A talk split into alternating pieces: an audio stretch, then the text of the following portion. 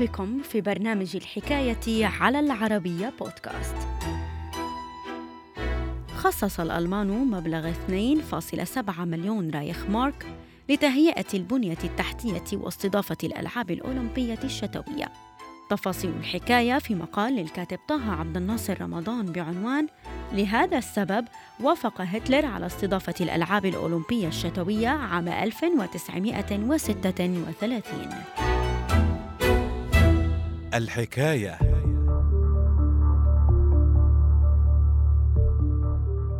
خلال العام ألف وتسعمائة وأربعة وعشرين سجلت الألعاب الأولمبية الشتوية ظهورها عقب موافقة اللجنة الأولمبية الدولية على ذلك.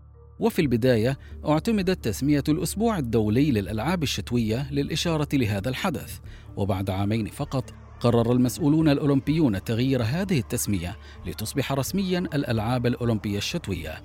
ومنذ بدايته واجه هذا الحدث الرياضي العالمي مصاعب عديدة، فإضافة لمشاكل التنظيم والرياضات المعتمدة والدول المشاركة، واجهت الألعاب الأولمبية الشتوية مشاكل أخرى ارتبطت بالسياسة، تزامناً مع صعود الأنظمة الفاشية واستضافة ألمانيا لهذا الحدث الرياضي عام ألف وتسعمائة وستة وثلاثين.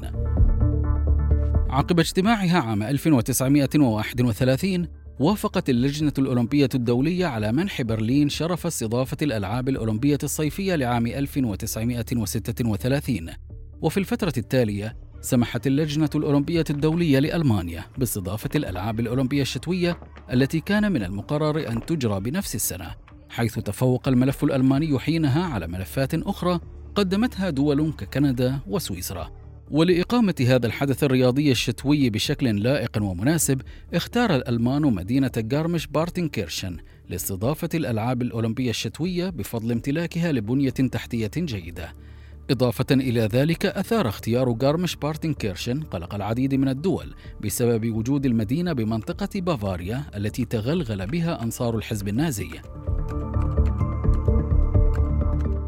مع استلام أدولف هتلر لمنصب المستشار أواخر يناير ألف وتسعمائة وثلاثة وثلاثين وانفراده بالسلطة خلال العام التالي، اتخذ النازيون موقفاً مناهضاً للألعاب الأولمبية قبل أن يتراجعوا عن ذلك، حيث فضل وزير الدعاية الألماني جوزيف جوبلز اعتماد الألعاب الأولمبية لتلميع صورة الرايخ الثالث أي ألمانيا خلال الحقبة النازية على الصعيد العالمي.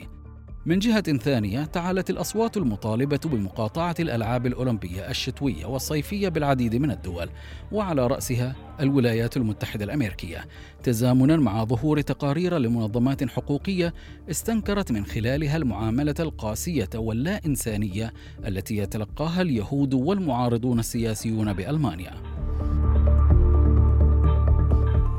ما بين يومي السادس والسادس عشر من شباط فبراير ألف وتسعمائة وستة وثلاثين استضافت مدينة غارميش بارتنكيرشن الألعاب الأولمبية الشتوية التي شارك أدولف هتلر في افتتاحها. وبناء على تقارير تلك الفترة أنفق الألمان ما يزيد على اثنين فاصلة سبعة مليون رايخ مارك لتهيئة الملاعب ومواقع التزلج والبنية التحتية لغارميش بارتنكيرشن. وقد شارك في هذه الألعاب الشتوية لعام ألف وتسعمائة وستة وثلاثين عدد هام من الرياضيين بلغ ستمائة وستة وأربعين رياضياً، خمسمائة وستة وستين من الذكور وثمانين من الإناث، جاءوا لتمثيل ثمان وعشرين دولة. من ناحية أخرى شاركت بعض الدول كأستراليا وتركيا واليونان وبلغاريا لأول مرة بتاريخها بالألعاب الأولمبية الشتوية. إلى ذلك مثلت النمسا أكثر الدول تمثيلاً بهذا الحدث الرياضي، حيث تواجد بالألعاب الأولمبية الشتوية لعام ألف وتسعمائة وستة وثلاثين نحو ستين رياضياً نمساوياً، بينما قدر عدد الرياضيين الألمان بحوالي خمسة وخمسين رياضياً، وهو نفس عدد الرياضيين الذي شارك به الأمريكيون. ومع اختتام الألعاب يوم السادس عشر من فبراير شباط ألف وتسعمائة وستة وثلاثين كانت النرويج أكثر الدول تتويجاً بالميداليات، حيث حصدت الأخيرة سبع ميداليات ذهبية وخمسا فضية وثلاثا برونزية.